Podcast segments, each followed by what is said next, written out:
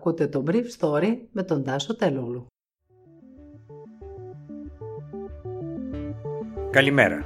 Σήμερα είναι Παρασκευή 19 Μαρτίου 2021 και θα ήθελα να μοιραστώ μαζί σας αυτά τα θέματα που μου έκαναν εντύπωση.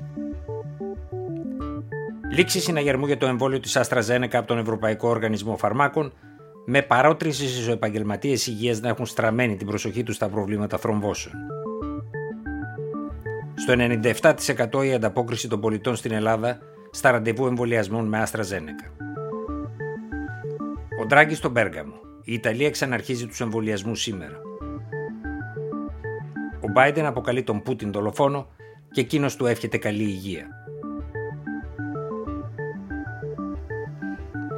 Αν επρόκειτο να κάνω εμβόλιο αύριο θα το έκανα, αλλά θα ήθελα να γνωρίζω τι μου συμβαίνει αν μου συνέβαινε κάτι, είπε η επικεφαλής του Ευρωπαϊκού Οργανισμού Φαρμάκων, Έμερ Κουκ, χθες το απόγευμα μετά τη συνεδρίαση της Επιτροπής Φαρμακοϊπαγρύπνησης του οργανισμού. Αυτή κατέληξε στο συμπέρασμα ότι τα ωφέλη για το εμβόλιο της AstraZeneca είναι περισσότερα από τα ρίσκα και ότι τα θρόμβοεμβολικά επεισόδια δεν μπορούν να συσχετιστούν με το εμβόλιο, χωρίς ωστόσο να είναι δυνατόν στην παρούσα φάση να αποκλειστεί η σύνδεση της εκδήλωσης του συνδρόμου CVST με τη χρήση του εμβολίου, ειδικά στις νεότερες γυναίκες. Η πρόεδρος της Επιτροπής, Dr. Σαμπίνε Στράους, μια Ολλανδέζα, είπε ότι η εκδήλωση των θρόμβοεμβολικών επεισοδίων στο κεφάλι σε νέες γυναίκες μπορεί να σχετίζεται με τη χρήση αντισυλληπτικών, το κάπνισμα και άλλους παράγοντες. Απέκλεισε πάντως το πρόβλημα να συνδέεται με συγκεκριμένη παρτίδα εμβολίων και ανέφερε ότι συνολικά έχουν εμφανιστεί 7 περιστατικά στη Γερμανία, 3 στην Ιταλία, 2 στην Νορβηγία, 1 στην Ισπανία, 3 στο Ηνωμένο Βασίλειο και 2 στην Ινδία. Τα περιστατικά είναι κάτω από τον αριθμό εκείνων που περιμέναμε από τη χρήση του εμβολίου, είπε η Στράους.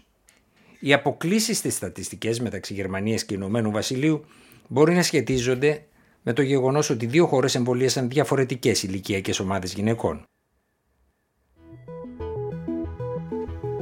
Χθες το βράδυ, ο Μάριος Θεμιστοκλέος, υπεύθυνος στην ελληνική κυβέρνηση για την εμβολιαστική καμπάνια, είπε μιλώντας στο Open ότι η ανταπόκριση του κόσμου στα χθεσινά ραντεβού για τον εμβολιασμό με Άστρα Ζένεκα έφτασε το ποσοστό 97%.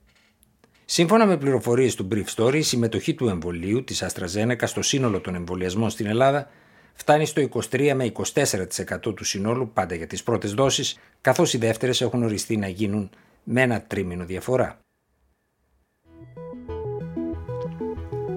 Χθες ο Ιταλός Πρωθυπουργός Μάριο Ντράγκη επισκέφθηκε τον Πέργαμο. Δεν υπάρχει μια οικογένεια αυτής της πόλης, είπε, που να μην θρυνεί κάποιον νεκρό στην πανδημία. Ο Ντράγκη υποσχέθηκε επιτάχυνση του προγράμματος των εμβολιασμών. Σήμερα το πρωί η Ιταλία, μία από τις χώρες που είχε σταματήσει τον εμβολιασμό με το εμβόλιο της Άστρα Ζένεκα, ξανάρχισε να χρησιμοποιεί το συγκεκριμένο σκεύασμα. Η πόλη του Μπέργαμο βρίσκεται σε lockdown όπως και ολόκληρη η χώρα, καθώς 324 κλίνες μεθ είναι κατηλημένες, οι μισές πάντως σε σχέση με τη χώρα μας.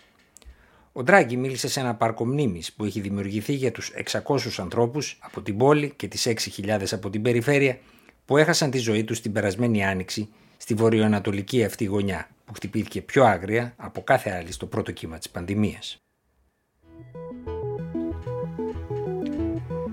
Η ερώτηση του αμερικανικού δικτύου NBC ήταν απλή. Θεωρεί ο Τζο Μπάιντεν τον Βλαντίμιρ Πούτιν δολοφόνο. Ο Μπάιντεν απάντησε θετικά. Την πέμπτη το βράδυ, η μέρα της προσάρτησης της Κρυμαίας, ο Πούτιν επέστρεψε τον χαρακτηρισμό στον Μπάιντεν. Όταν φωνάζεις το όνομα κάποιου, φωνάζεις το όνομά σου, είπε ο Πούτιν, επαναλαμβάνοντας ένα δημοφιλή ρωσικό στίχο. Ο Μπάιντεν είπε ακόμα στη συνέντευξή του που προβλήθηκε το βράδυ της Τετάρτης ότι η Μόσχα θα πληρώσει ακριβά την προσπάθειά της να παρέμβει στις αμερικανικές προεδρικές εκλογές του περασμένου Νοεμβρίου. Αυτή καταγράφηκε σε μια έκθεση των Αμερικανικών Μυστικών Υπηρεσιών στα τέλη της περασμένης εβδομάδας. Η Αμερικανική κυβέρνηση ανακοίνωσε ακόμα κυρώσεις εναντίον της Ρωσίας μετά τον αποχαρακτηρισμό εγγράφων, σύμφωνα με τα οποία η ρωσική κυβέρνηση είχε οργανώσει την προσπάθεια δηλητηρίασης του Ρώσου αντικαθεστωτικού Αλεξάνδρ Ναβάλνη τον Αύγουστο του 2020. Σε δήλωσή της, η εκπρόσωπος του Ρωσικού Υπουργείου Εξωτερικών Μαρία Ζαχάροβα είπε ότι η Ρωσία ενδιαφέρεται να αποτρέψει μια ανεπίστρεπτη επιδείνωση των ρωσοαμερικανικών σχέσεων. Όταν στον Πούτιν ζητήθηκε χθε το βράδυ στην Κρυμαία από μια γυναίκα να σχολιάσει τη δήλωση Biden, είπε απλά του εύχομαι καλή υγεία, το λέω χωρίς ηρωνία. Προηγουμένως, το πρώτο κανάλι της ρωσικής τηλεόρασης, ένα φερέφωνο της ρωσικής εξουσίας, είχε αναφερθεί σε κρίσεις Αμερικανών δημοσιογράφων, σύμφωνα με τις οποίες ο νέος πρόεδρος πάσχει από προχωρημένη άνοια. Ήταν το Brief Story για σήμερα Παρασκευή, 19 Μαρτίου 2021.